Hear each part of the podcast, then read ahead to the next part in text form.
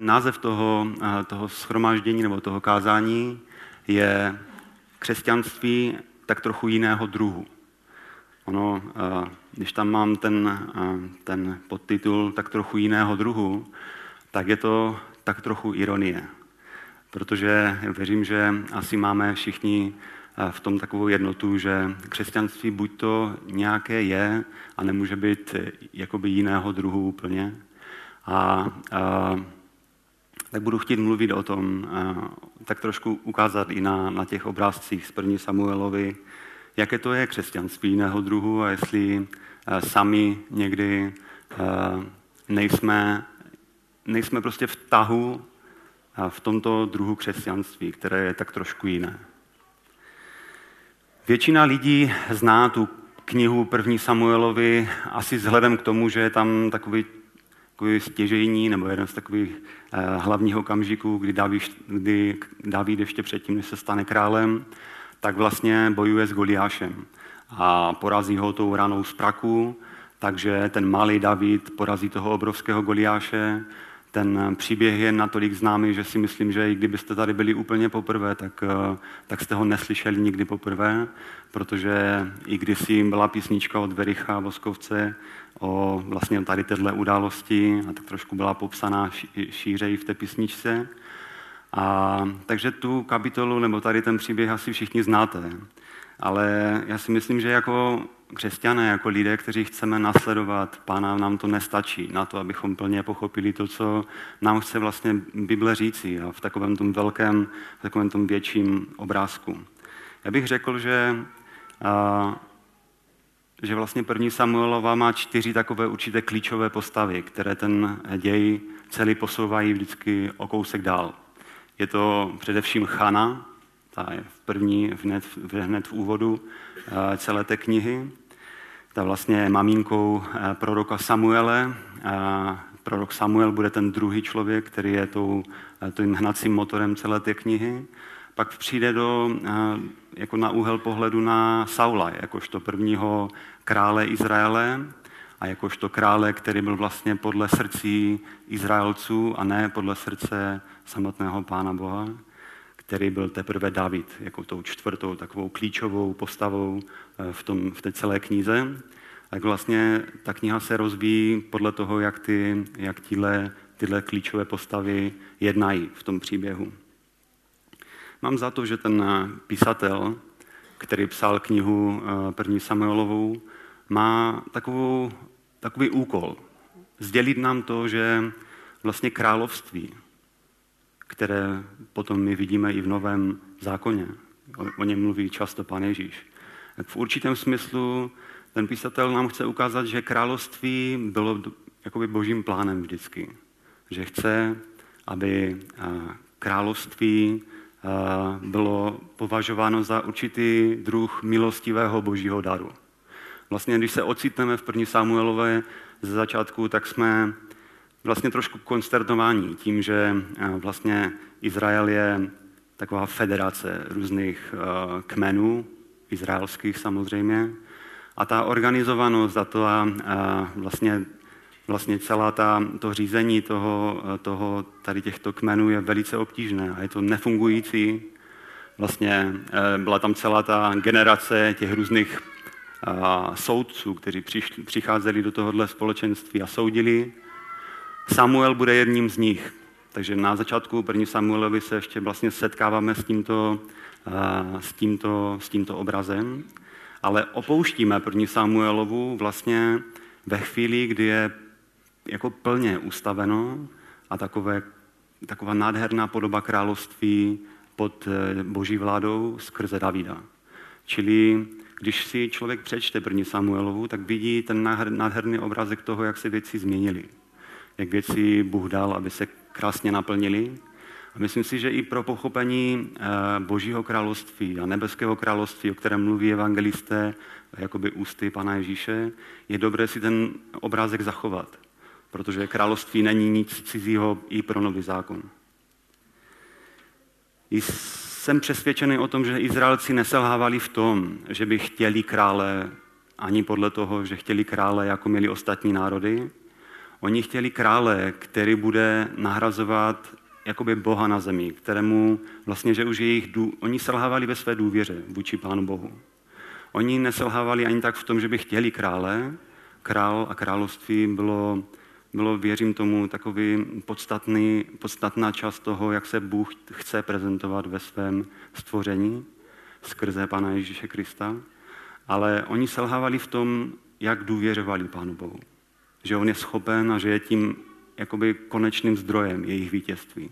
Oni spolehali na Saula a viděli v něm postavu, která, je, která bude prostě vládnout, který bude prostě tím zdrojem toho konečného vítězství. A tam na tom místě je napsáno, že oni zavrhli vlastně Pána Boha. Ne, ne že by si vybrali úplně špatnou věc, když přijímali krále. Zní to jako klíše možná, ale já si myslím, že celá moudrost celé té knihy je v tom, že Saul byl králem podle srdcí Izraelců a David, jakožto určitý předobraz toho, kým je pan Ježíš, byl vlastně obrazem toho krále, který je podle božího srdce, který je nádherným prototypem, vzorem, určitým obrazem, určitě nedokonalým, ale určitým obrazem toho, jaké bude to království se svým králem davidovského typu. Takže to téma království, já jsem se uh, natchnul i pro ty, protože uh, často přistupujeme k Biblii s takovým pohledem novozákonního člověka. Prostě startujeme od evangelií, všechny věci vidíme tak trošku uříznutě to, co bylo ve starém zákoně a to, co bylo v novém zákoně. Mně se týká to, co je nové, v novém zákoně, ale ta kontinuita toho, jak vlastně starý zákon k nám hovoří, je nádherně přenesena v tom, jak nový zákon k nám chce něco říct. Čili bychom neměli ztrácet tady tu kontinuitu. Já dneska, já dneska bych chtěl mluvit o určitém uh, kontrastu právě těch dvou osob, a to je král Saul, jakožto ten první král podle srdce Izraelců, a já v kontrastu s ním určitý prototyp uh, toho mesiářského krále jako Davida, který je uh, králem podle božího srdce. Já nevím, jak vy to máte, ale když čtu ty příběhy, Bible je nádherně postavená v tom, že k nám mluví skrze příběh. Že nejsou vlastně ani tak moc takové, taková přímá řeč, která by nás konfrontovala, ale často to jsou právě příběhy lidí a když je čteme, tak se ocitneme na, jakoby na jejich místě a vidíme sami sebe v jejich situaci. A najednou k nám může Bible mluvit úplně jiným takovým živým způsobem a právě skrze i postavu Saula, i postavu Davida k nám často Bible mluví. Já nevím, jak to máte vy právě, ale já se často a s takovou určitou nelibostí ocitnu i v postoji, který sdílel, který měl Saul. Že raději bych se viděl na místě Davida, nebo chtěl bych jednat jako David, protože ty jeho postoje, tak on to často dělal, co dělal, jsou krásným obrázkem toho, jak je, jaké je to chodit víceméně v duchu. On, já věřím tomu, že on žil jako člověk, řekněme, novozákonním žánrem nebo žargonem, eh, člověk, který chodil v duchu. Eh, David na jednom místě v první Samuelově je vidět, že on měl určité krédo, kterého se jakoby držel a kterého se drží i celá ta kniha. Eh, on když když přichází eh, vlastně k určité té pomstě na, nebo k, k tomu, aby mohl pomstit eh, ty zlé činy, které Saul dělal, tak tam je taková věta, kde je řečeno, ať soudí hospodin mezi mnou a tebou, ať mě hospodin pomstí na tobě, ale má ruka proti tobě nebude. Jak říká dávné přísloví, od ničemu vychází ničemnost, ale má ruka proti tobě nebude. I vlastně to, že on že on vlastně tady tohle přísloví, on tam říká to dávné přísloví, on ho tak eh, explicitně jmenuje v té chvíli, tak je vidět, že to, že to je něco, na čem stál jeho život. On několikrát ušetřil Saula, bylo to minimálně dvakrát. A on, on, on ušetřil Joába, když se na něm eh, mstili jeho spolupracovníci, řekněme. On ušetřil Nábala Karmelského, on ušetřil eh, Šimejího, když se vrátil po tom, co vlastně, eh, co vlastně Abšalom byl strujcem toho spiknutí. Takže je vidět několikrát, že tady tohle krédo, které on si držel, že já nebudu ten, který se bude mstít, ale Bůh bude bojovat za mě, To byl ten charakter Davidův, který se projevoval několikrát. A je vidět v tom nádherně celá ta jeho postava.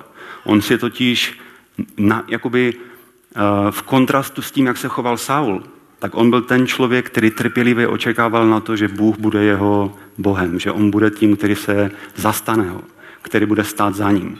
Čili v tom je vidět ten, ten, ten určitý obraz toho, jak vypadá král toho nového království.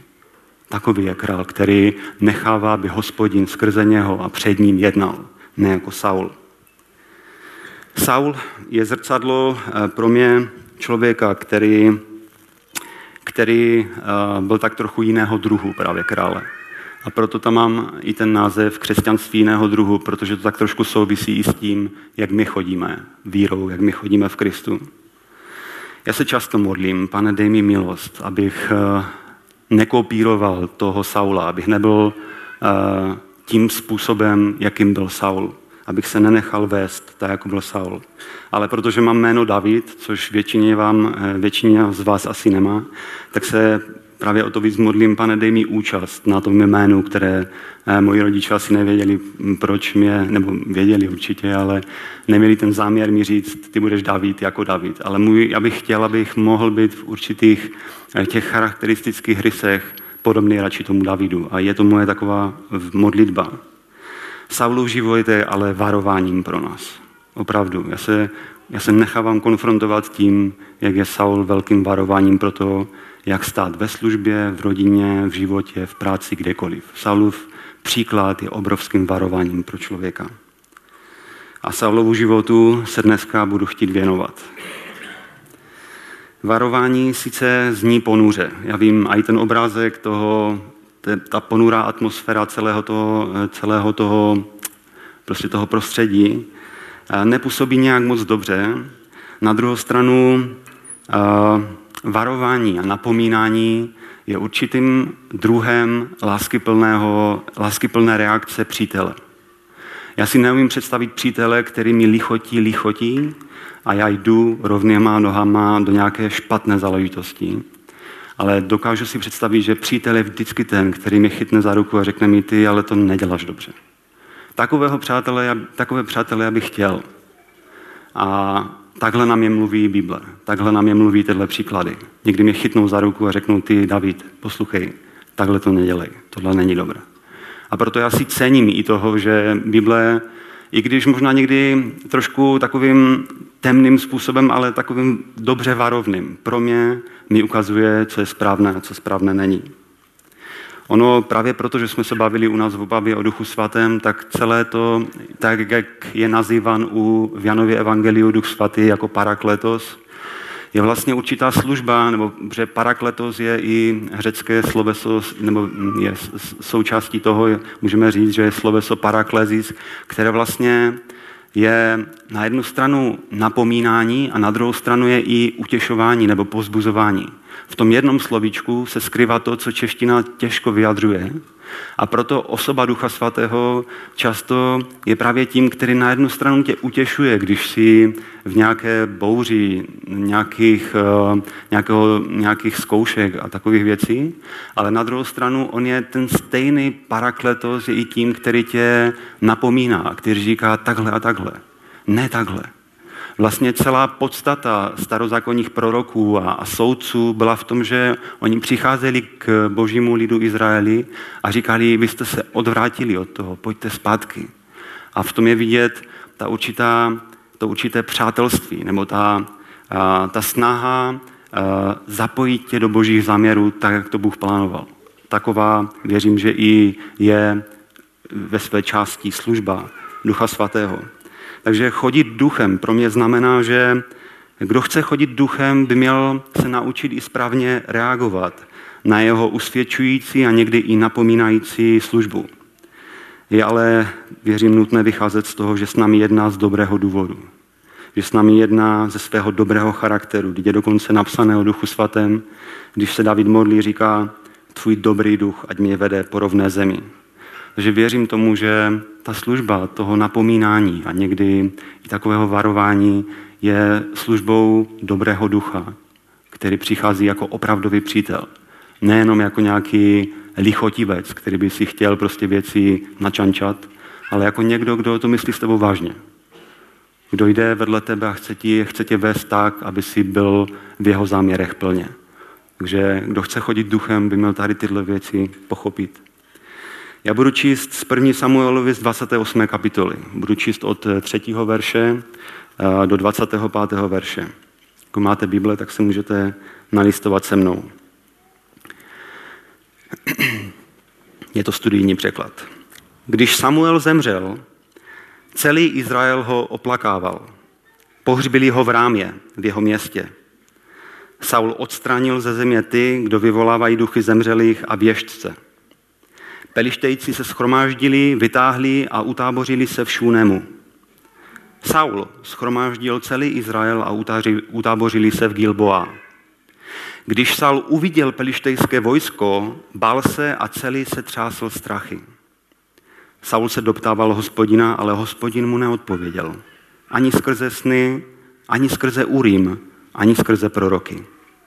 Proto Saul řekl svým otrokům, vyhledejte mi ženu, která vyvolává duchy zemřelých, abych mohl jít k ní a dotazovat se jí.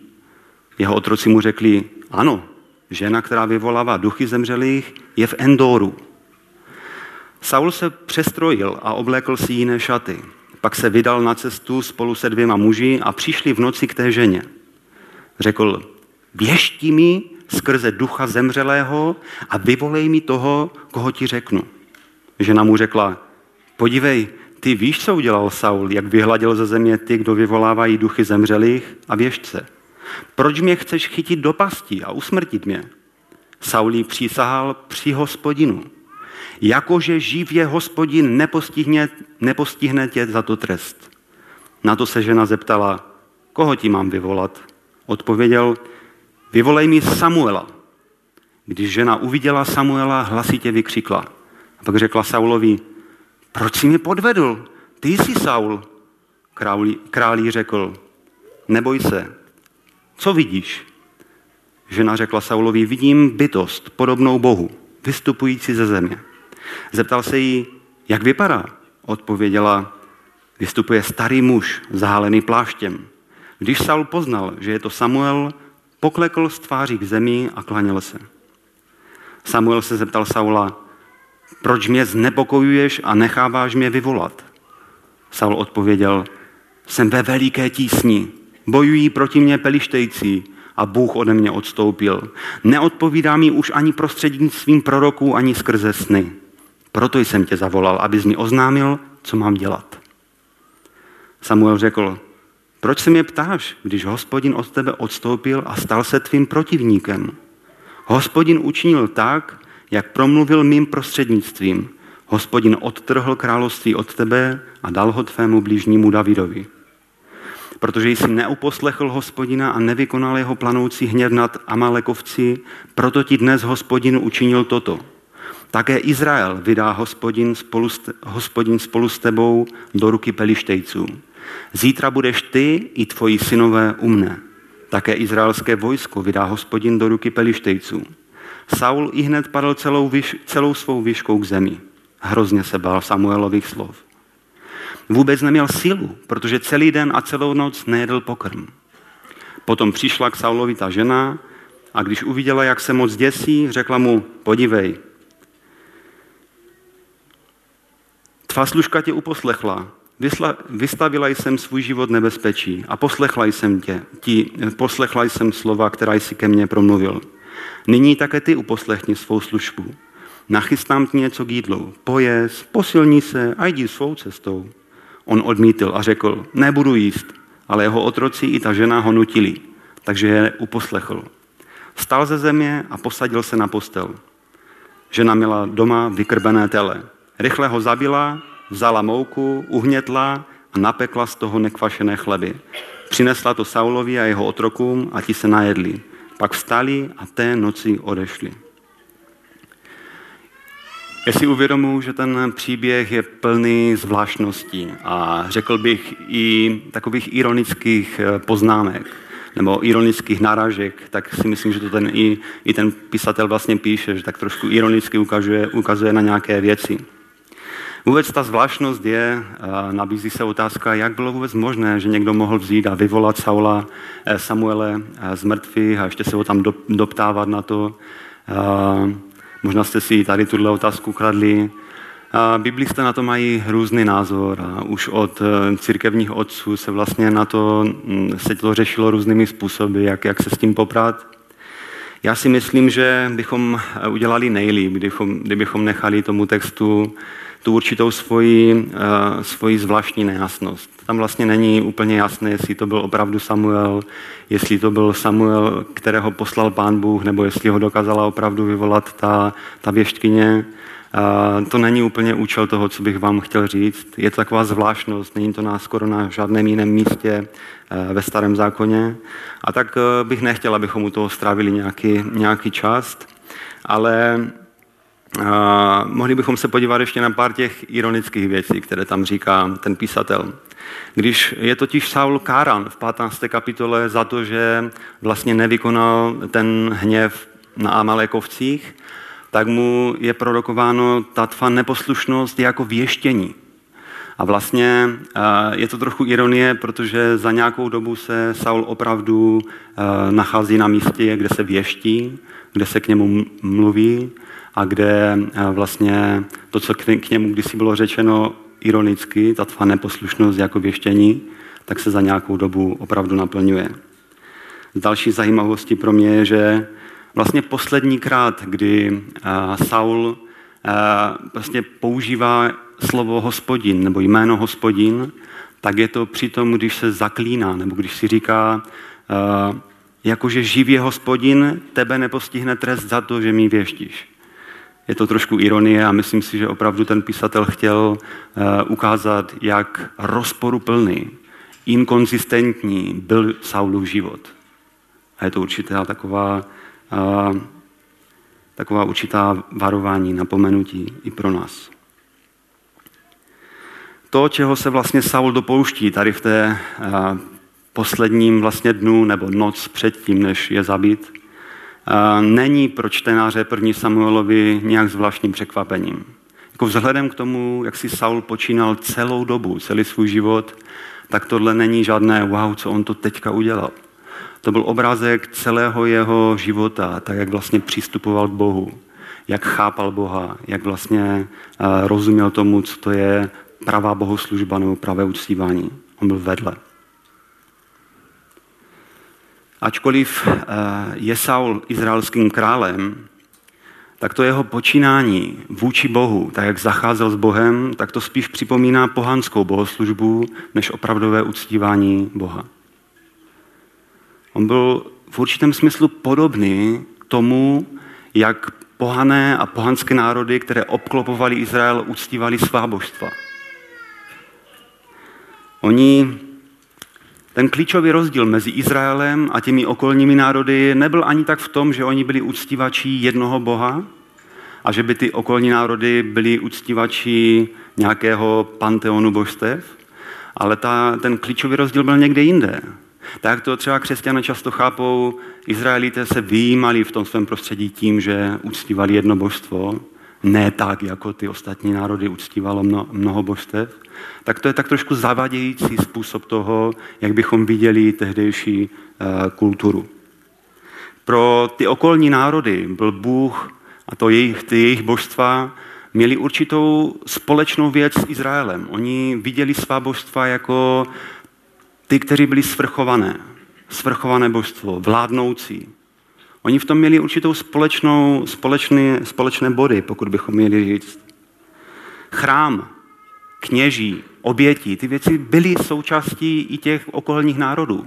V tom Izrael nebyl nějaký revoluční. A pokud mi chceš říct třeba to, že chrám, kněží a oběti už nejsou novozákonní téma, pak si myslím, že není to správné. Chrám je O chrámu je vlastně mluveno ve třech případech v Novém zákoně. Jednou je to sám pan Ježíš, který se prohlašuje za chrám. Po druhé to je církev Kristova, která je nazvána chrámem. A po třetí je to jednotlivec, jako ty a já, kteří jsme se odevzdali pánu do rukou a on nás naplnil svým duchem jako chrám. Čili ta kontinuita mezi tím, co bylo ve starém zákoně považováno za chrám, kněžstvo, protože náš pan Ježíš se nazývá velkým veleknězem, jak to je v Židům napsané. Oběť, on jako ta dokonalá oběť, ty věci mají svůj původ tady v tomhle chápaní a nový zákon jen neopomíjí. Ty okolní národy měly svoje chrámy, měly svoje kněžstva, měly své božstva, které vnímali jako svrchované, vládnoucí. Oni se poddávali těm božstvům. Oni brali svá božstva jako ti, kteří jsou tvůrci a udržovatelé řádu toho, jak by to mělo fungovat. Oni si byli vědomí, ty okolní národy, že vůči svým božstvům oni si nemůžou nárokovat postavení jako Bůh, ale že žijí v určité poddanosti těm svým božstvům. Jejich reakcí na, to, na ty božstva bylo, že je uctívali. Našli bychom tady tyhle, a není to úplně zevrubný nějaký součet těch věcí, eh, těch podobností, ale v určitém smyslu chápete asi, o co mi jde. Že mi jde o to vysvětlit vám, že ta, v té vnějškosti bylo to uctívání, ta bohoslužba na těch okolních místech velice podobná tomu, jak to, jak to bylo v Izraeli, ale ten vnitřek byl naprosto jiný. A mě jde o to ukázat na Saulovi, že on byl ve vnějšku velice podobný tomu, jak vypadá duchem naplněný věřící a v naším žargonu křesťan a jak bychom neměli být podle jeho způsobu. Ten rozdíl byl v tom, že okolní národy žili s těmi svými božství v určitém vzájemném, a Walton to nazývá v takové určité velké symbioze. Ty božstva měly svoje nároky, měly svoje potřeby, měly svoje vrtochy, ty, ty národy si je museli hýčkat a tak nějak je, je prostě lichotit, aby se jim zalíbili. A to vlastně vyvolávalo to, že uh, když my vám budeme sloužit, tak vy nám budete žehnat. Když my budeme dělat tady ty obřady, zvláštností, které se pojí s tím, jak oni chápali svá božstva, tak vy nám budete žehnat. V tomhle byla ta klíčová věc, která se u Izraele neměla takhle chápat. A Saul přesně kopíroval to, jak, jak, jak to chápali právě ty okolní národy. My budeme přinášet obětí a vy nás budete žehnat úrodou, bezpečím, deštěm, hojností, plodností, pokojem, všechno to, co potřebujeme, aby to fungovalo. A vy za to, nebo my vám za to budeme přinášet obětí a různé věci.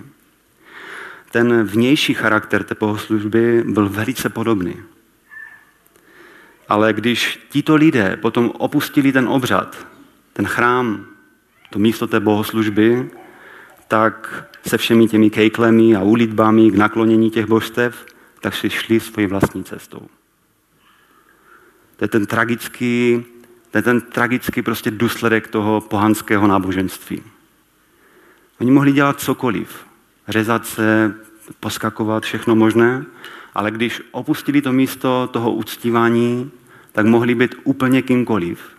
A tak stejně jejich božstva mohly být úplně kýmkoliv. Hlavně, aby se to dostalo do té symbiozy, aby to docvaklo. My vám něco dáme, vy nám něco dejte. Saul přesně kopíruje pohanský způsob uctívání Boha, který je rovněž jiným druhem křesťanství. Ve vnějších charakterech bohoslužby byl Saul velice podobný milovníkům Boha. Jestli si vzpomínáte, jestli máte trošku nějaký obrázek o první Samuelově, tak eh, Saul byl několikrát ušetřen tomu, že, ho, eh, vlastně, že mu ho jakoby v očích Davidových přátel Bůh vydal ho do rukou, jakoby Davida. Takže když David po druhé ušetřil život, tak jeho reakce byla taková. Zhřešil jsem, je to 26. kapitola 1. Samuelovi 21. verš. Zhřešil jsem, vrať se můj synu Davide, neudělám ti již nic zlého za to, že jsi dnes vážil mého života. Víte, ono to vypadá jako skutečné pokání. Jako skutečné takové, taková změna postojů, změna myslí, ale to ovoce, které potom přinese tady to pokání, není vůbec takové, jako bychom čekali od člověka, který chce žít v pravdě před Bohem. On zůstane úplně stejný. Když se to stane poprvé, tak eh, když David poprvé ušetří Saula, tak eh, rozejdou se, každý jde svou cestou a netrvá to dlouho, kdy Saul zase eh, Davida pronásleduje a chce ho zabít. Nic se u něho nezměnilo, vůbec nic. Konec 26. kapitoly, pokud chápeme to, jak ten písatel mluví občas ironicky, končí takhle. Hned po tom, co, se, eh, co, co tam měl to zvolání velkolepé Saul. Já jsem zřešil, odpust mi to, Davide, a pojď ke mně zpátky. Tak ta kapitola končí, David pak šel svou cestou a, vra, a Saul se vrátil na své místo. Jako já v tom musím vidět to, že ten, jako ten písatel nám chce říct, podívej, on vlastně se vrátil do svého způsobu života, i když měl všechny vnější znaky toho, že opravdu u něho jako došlo k tomu pokání, tak jeho život se vrátil do stejných kolejí.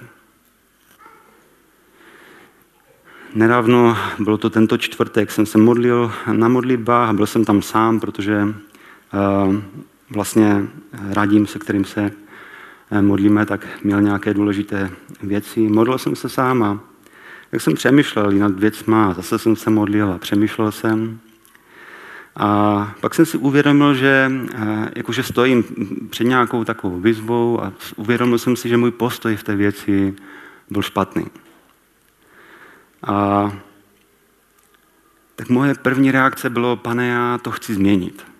Já chci jít dál v tom, abych, abych prostě abych prostě ten můj život, aby se změnil, aby můj postoj k té věci se změnil. Jsem si uvědomoval, že v té chvíli, kdy jsem si tyhle věci uvědomoval, že to byl určité, že to byl určitý posvátný prostor. Že, protože pokání není jenom seznam nějakých věcí, které si napíšu, které jsem prostě udělal špatně. A nebo jakási taková povrchně načančaná lítost, někdy i hlasitá, tak jako to dělal Saul ale že je to určitým způsobem posvátný prostor, na kterým tě Bůh, do kterého tě Bůh přivede svým duchem. A najednou sebe uvidíš jako člověka, který je prostě mimo a potřebuje srovnat krok s Bohem. A tohle si myslím, že u Saula nedocházelo. On byl ochoten udělat cokoliv. Prostě vykřikovat tam, já jsem zřešil, já jsem to udělal špatně. Ale nedošlo k němu opravdové proměně srdce. On nenechal to, aby, se to, aby to Bůh mohl skrze svoji milost v jeho srdci udělat. Druhá taková určitě je typické pro Saula, je právě ten přístup k Bohu jako k pohanským božstvům. Řeknu to ještě na dalším příkladu. Když Samuel zemřel, a my jsme to četli hned na začátku té 28. kapitoly, tak Saul odstránil ze země všechny věžce a nekromanty, to byli ti, kteří vyvolávali ty, ducha zemřel, ty duchy zemřelých. A vypadá to jako nádherný příklad toho naplňovat Boží slovo. Protože to je napsané v, na více místech. V Levitikus 19.31, 26 až 7, Deuteronomium 18.11. Je řečeno, že by měli být odstraněni z Izraele. Všichni ti, kteří takhle toho zacházejí. U Saula jde vidět, že on se jakoby toho chytil. Ale jak přijde první krize v jeho životě, co on udělá? On jde hledat věžce a nekromanty. Mě až trošku z toho mrazí na zadech. Jak ty věci můžou vypadat správně. Z určitého lidského pohledu to může být krásně naaranžované. Všechno může sedět na těch místech, jak má. Ale to podhoubí toho je tak špatné a zkažené.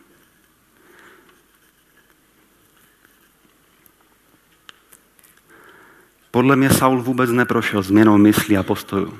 Zůstal stejný, jak byl. On, vnitřně, on podle mě vnitřně ani nevěděl, proč ty věci naplňuje. Proč to je vlastně v Biblii napsáno. On vlastně ani nevěděl, proč nesouhlasit s tím, co dělají věžci a nekromanti. A tak je teďka Saul u, u, u téhle věštkyně. Už jsme v tom našem příběhu a slyší tu hroznou zprávu. Tam mu ten Samuel říká, Hospodin učinil tak, jak promluvil mým prostřednictvím. Hospodin odtrhl království od tebe a dal ho tvému blížnímu Davidovi, protože jsi neuposlechl hospodina a nevykonal jeho planoucí hněv nad Amálekovci. Proto ti dnes hospodin učinil toto. Také Izrael vydá hospodin spolu s tebou do ruky pelištejců. Zítra budeš ty i tvoji synové u mne. A pak tam je řečeno, jak byl velký, tak se skácel k zemi. Je to taky určitá ironie, protože pro tu jeho velikost ho všichni v Izraeli chválili a chtěli ho mít jako krále. Všechny převyšoval. Byl o hlavu vyšší než všichni. A jeho konec je, tak jak byl velký, tak spadnul a skácel se k zemi. Velice smutné. Ta jeho, ten jeho život je velká tragédie. Nejdříve bych chtěl říct, Saula totiž dostihly ty jeho nepravosti. Mezi, a to je ještě hrozivější.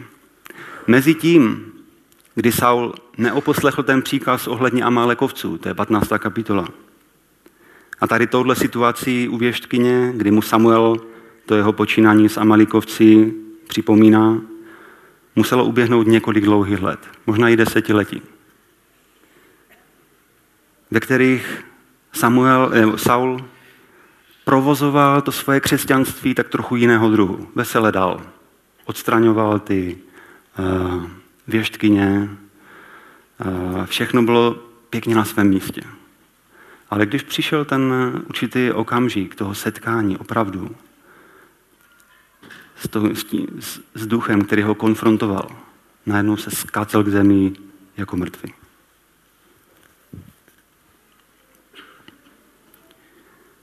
Víte, mně se to neříká úplně lehce, ale na druhou stranu, jestli, jestli to vidím u, u Saula, tak eh, bych doporučil každému z nás. Prostě jestli si třeba někde něco ukrát, nebo si někomu hořce ublížil, tak eh, dej si třeba v tomto týdnu čas, aby si ty věci mohl dát do pořádku.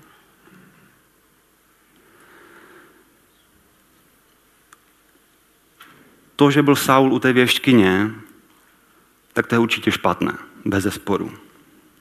Ale co je ještě horší, že Saul v té chvíli pořád ještě předpokládal, že může zacházet s Bohem jako s pohanským božstvem. Že ho vlastně tím svým postojem pořád ho, pořád k němu přicházel tak, jak pohané k těm svým božstvům. On si říkal, nedostal jsem slovo od hospodina, nepromluvil na mě skrze proroky ani sny, ani skrze Urim.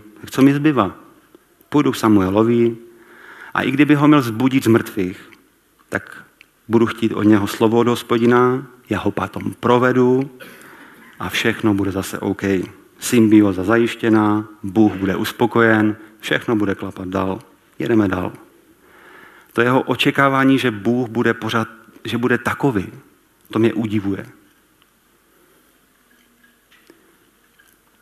Někdo se zabývá tím, jestli Saul náhodou neprovedl nějaký ten neodpustitelný hřích. Jestli už mu nebylo možno odpustit. Já si to nemyslím. Mu totiž není řečeno, tobě už nemůže být odpuštěno, nebude ti odpuštěno. Má našemu, jak jsme slyšeli minulý týden, byly odpuštěny i mnohem horší hříchy. Ale mu je tady na tom místě řečeno, ty, Saulí, nemůžeš se mnou zacházet tak, jak ostatní národy zacházejí se svými božství. Pokud chceš ke mně přistupovat v pravdě, musíš změnit svůj postoj. Já nejsem takový druh Boha. Nemůžeš čekat, že tak, jako se uctívají pohanská božstva, aby jim pohanská božstva žehnali, že to budu dělat stejně. Já nejsem takový druh Boha. Mnoho těch obrázků, které nám tak první kniha Samuelova ukazuje, tak ukazují prostě na to, že Bůh sebou nenechá manipulovat. Když byla schrána u pelištejců, pamatujete si? Oni si mysleli, že dostali nějakou trofej. Přinesli si ji k sobě a byla to tragédie, která se jim stala. Když přinášeli schránu smlouvy už za Davidová králování do Jeruzaléma, ten určitý způsob, jak oni, to, jak oni přinášeli tu schránu, byl velmi podobný tomu, jak pohané přinášeli ulitby svým božstvu, nebo byl podobný těm způsobům. Mnoho křesťanů, a říkám to s velmi takovou uh, těžkostí, dneska žije v křesťanství tak trochu jiného druhu. To jako Saul žil křesťanství, když to pěkně řečnu, řeknu tím naším žargonem, jiného druhu. Víš, já ti dám svůj čas, energii a ty mi pak dáš své požehnání. Já ti dám to a to a ty mi pak dej tady tohleto.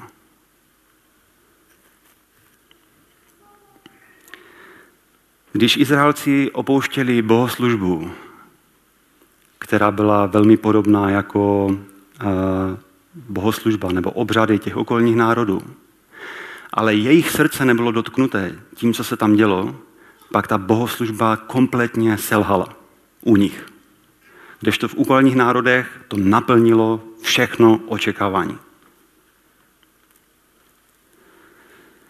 Saul teda slyší tady ty hrozné zprávy od Samuele. Skácí se k zemi, jak je vysoký. A co se stane pak?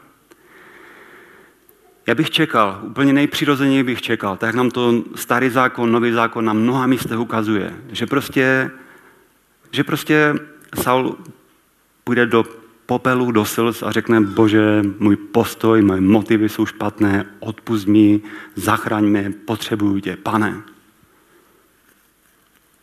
To bylo úplně nejpřirozenější pro, celý, pro celé očekávání na Boha. Prostě, pane, pomož mi. Já tě potřebuju v této situaci. Potřebuju být tvým duchem naplněn, upozorněn, abych mohl napravit svoje cesty, dát se do toho stejného směru, jakým ty jdeš. Ale Samuel, u Saula to tak nefungovalo. Místo toho je ale vidět, jaký dopad na něj mělo to špatné společenství, ve kterém on se nacházel. Já si na tom uvědomuji, jak velkou, velkou, jako velký podíl na tom, jak chodíme v Kristu, má to, kde jsme, s kým trávíme čas, jak, jak trávíme čas. Oni mu tam říkají, ta věštkyně mu říká, nyní také ty uposlechni svou služku. Já ti nachystám něco k jídlu, pojez, posilní se a jdi si svojí cestou. jako abych nechtěl mít takového kamaráda. Kdybych se ukázal ve svoji nejhorší, nejkrizovější situaci pod sluncem, úplně na dně hlubin jako Jonáš. A teďka by tam byl někdo se mnou řekl by mi, víš co, však si sedneme, pojíme, poklabosíme, bude nám zase dobře, všechno je v pohodě. Saul stal předtím, mu bylo řečeno, že za pár hodin zemře on i s celou jeho rodinou. Co pak to není nejtragičtější moment jeho života? A jeho ti nejbližší mu říkají, ty, pojď, pojíme. Já si sám pamatuju, když jsem s některými lidmi hovořil a viděl jsem, že tak pokulhávají prostě. Já jsem mu chtěl říct, ty, víš, bych chtělo něco udělat s tím, pojď, budeme se modlit, pojď, budeme, uh, sedneme si, budeme číst Biblii, budeme se modlit, budeme hledat Boha. Snad se z toho nějak nám dá Bůh milost. Já věřím, že Bůh je milostivý. I přes všechno to, jak to ponuře zní, ta informace, kterou bych chtěl, abychom věděli všichni s jistotou je, že Bůh je dobrý. Že kdyby Saul prostě dělal ty správné věci s těmi správnými postoji a hledal opravdu Boha, tak, ho, tak se mu dá nalézt.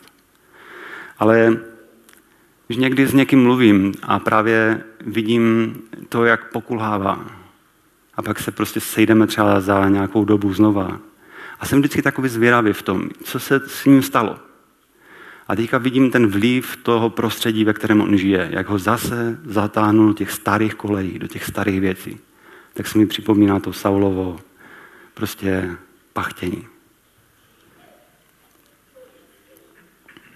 Místo, mu, místo, aby, jako si, místo, aby mu poradili v té chvíli, ty dej si věci do pořádku. Tak ho chlácholí, buď v klidu, pojez, všechno je v pořádku takový kontrast k tomu věřím, že je právě David ve správném společenství. Protože já si uvědomuji, že opravdu jsou chvíle, kdy potřebuješ společenství, které tě usměrní. A David toho nebyl výjimkou. David ve vší té své nádheře, protože já ho mám po Pánu Ježíši jako ta, a tam je samozřejmě velký ještě propad, ale potom mám Davida jako takovou tu jednu z nejnádhernějších opravdu bytostí nebo jako lidských vedoucích, které vůbec literálně byly nějak sepsané. Opravdu to, jak on se choval, jakým byl příkladem, on byl nádherný. Ale přesto nemůžeme říct, že on byl jako bez chyby. A nejenom to, že zřešil s Bačebou, ale tam byly další postoje, takové jako dlouhodobé. Někdy rok, co on byl prostě někde, kde neměl být, věřím. V tom všem vždycky si říkám, bože, jak jsi dobrý, když nás dovedeš zpátky na ty místa, kde máme být. Jak trpělivý jsi. Jak to jsme slyšeli mnohokrát teďka v, tom, v té sérii o uh, životu formovaném křížem. Vždycky na konci Bůh vyjde z toho uh, obrázku jako ten, který je opravdu dobrý. David, když stoupá rozhořčený na horu Karmel, aby potrestal nábala karmelského, tak se zaklíná, říká, tak ať Bůh učiní Davidovým nepřátelům a ještě přidá, jestliže ze všech, kteří mu patří, ponechám do rána někoho močícího na stěnu. Zdá se, že on má ty nejlepší náboženské důvody k tomu, aby mohl potrestat nábala, aby vylil na něho svůj hněv a zdá se mu, že to je ta nejsprávnější, nejlepší věc, kterou může udělat. Dokud mu nepřijde do cesty Abigail. Jsem vděčný za to, že někdy nám Bůh posílá do cesty takové Abigail. Ona k němu přijde a ona ho se vší největší pokorou, a kdybych to mohl na charakteru nějak ukázat, ona je úplně charakterově úplně jako před ním otevřena. Říká mu, ona se úplně, úplně se vyprázdnila, říkala prostě, já jsem to, kdo tady zřešil. Prostě vem ode mě to ponaučení. Nechoď a nedělej tu věc, kterou jsi usmyslil. A potom mu říká, stane se, že až hospodin mému pánu učiní všechno dobro, takhle ona mluví k Davidovi, které o tobě vyhlásil, a ustanoví tě vévodou nad Izraelem, ať to není pro tebe pokleskem, ani výčitkou svědomí mého pána, že bezdůvodně prolil krev a že jsi můj pán sám pomohl. Že on vlastně v té chvíli nejedná jakoby v kroku s tím, jak, jaké bylo to jeho krédo. Ale díky Bohu za to, že poslal Abigail, která ho zastavila a řekla, ty, dej se do pořádku. A on byl na to ochotný zareagovat. Jde o to, jestli ty budeš někdy schopný a ochotný zareagovat na to, jak k tobě přijde ta Bohem poslaná Abigail do tvého života. Aby ti řekl, ty prostě zastav se tady v tom. Běž a dělej to správným způsobem, tak nás to učí Pán.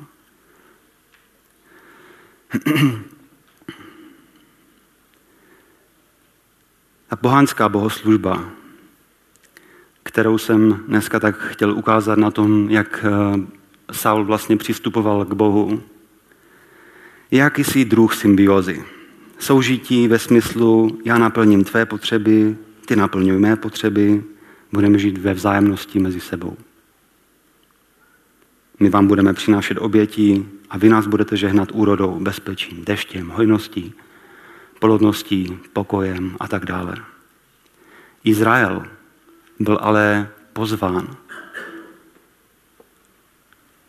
do božího podniku, do jeho počinu, aby šli s ním a srovnali se v kroku z jeho záměry. Víte, to je něco, co bylo pro tu kulturu tehdejší něco nevydaného. Aby Bůh chtěl sdílet svoje vnitřní touhy, svoje záměry, to, jaký on má představu o tom, jak by měl fungovat svět a vezme ty normální lidi a vezme a řekne jim, pojďte se mnou do toho.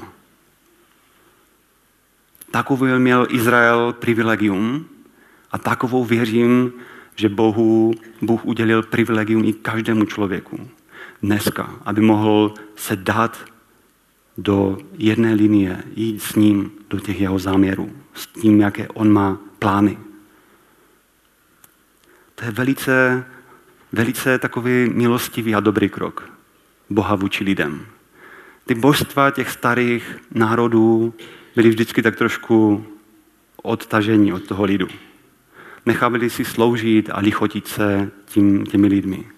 Bůh naopak se skloní k člověku, vytáhne ho řekne mu, pojď, Budeš se mnou. Budeme spolu sloužit, budeme dělat věci, které jsou na mém srdci. Já ti k tomu dám sílu, zmocnění. Já ti k tomu dám všechno, co budeš potřebovat. Pojď se mnou. Nejsme tedy povinni žít jakémsi křesťanství jiného druhu, které je typické svou lacinou vzájemností. Ale jsme povoláni ke sdílení Božího srdce, do účastí na jeho záměrech a jeho plánech. To je můj závěr.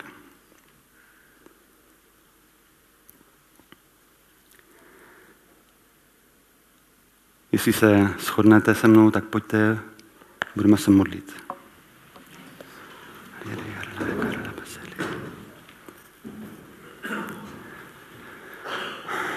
Pane, dej nám, prosíme tě, milost. Když si uvědomujeme všechny ty uh, takové ty tragické, uh, ten tragický příběh Saula, pane, tak uh, chceme tě prosit za to, aby si nám dal milost nekopírovat ty jeho způsoby. Nežít křesťanství jiného druhu, ale nechat tebe, aby si mohl jednat s námi. Aby si mohl jednat v našich srdcích. Aby to nebylo jenom nějaká povrchní, vnější bohoslužba, které se dopouštíme. Ale aby to byla ta nádherná, duchem vypůsobená služba, která je v jednom kroku s tím, jaké je tvé srdce. Pane, ti děkuju za to. Pane, ti děkuju za to, že jsi ochotný že toužíš s námi sdílit svoje srdce. Děkuji ti za to, že jsi dobrý Bůh. Děkuji ti za to, že ty jsi dobrý Bůh, že když k tobě přichází člověk v pokání, že ty dáváš milost. Děkuji ti za to, že tvoje srdce se raduje, když vidí člověka, který přichází s otevřeným, odhaleným srdcem. Děkuji ti za to, pane Ježíši. Prosím tě za to, aby si dal takovou milost, moudrost každému z nás, kdo je na tomto místě a kteří potřebují právě takové pozbuzení, napomenutí od Abigail, jako ho, ho potřeboval David v té určité chvíli. Dej, aby mohlo přijít na úrodnou půdu. Dej, aby naše reakce, když přijde takové napomenutí, nebylo jako, nebylo prostě pošetilé, ale abychom mohli si zachovávat určitou ochotu a touhu tě následovat. Prosím tě o to, prosím tě o každého jednoho z nás. Amen.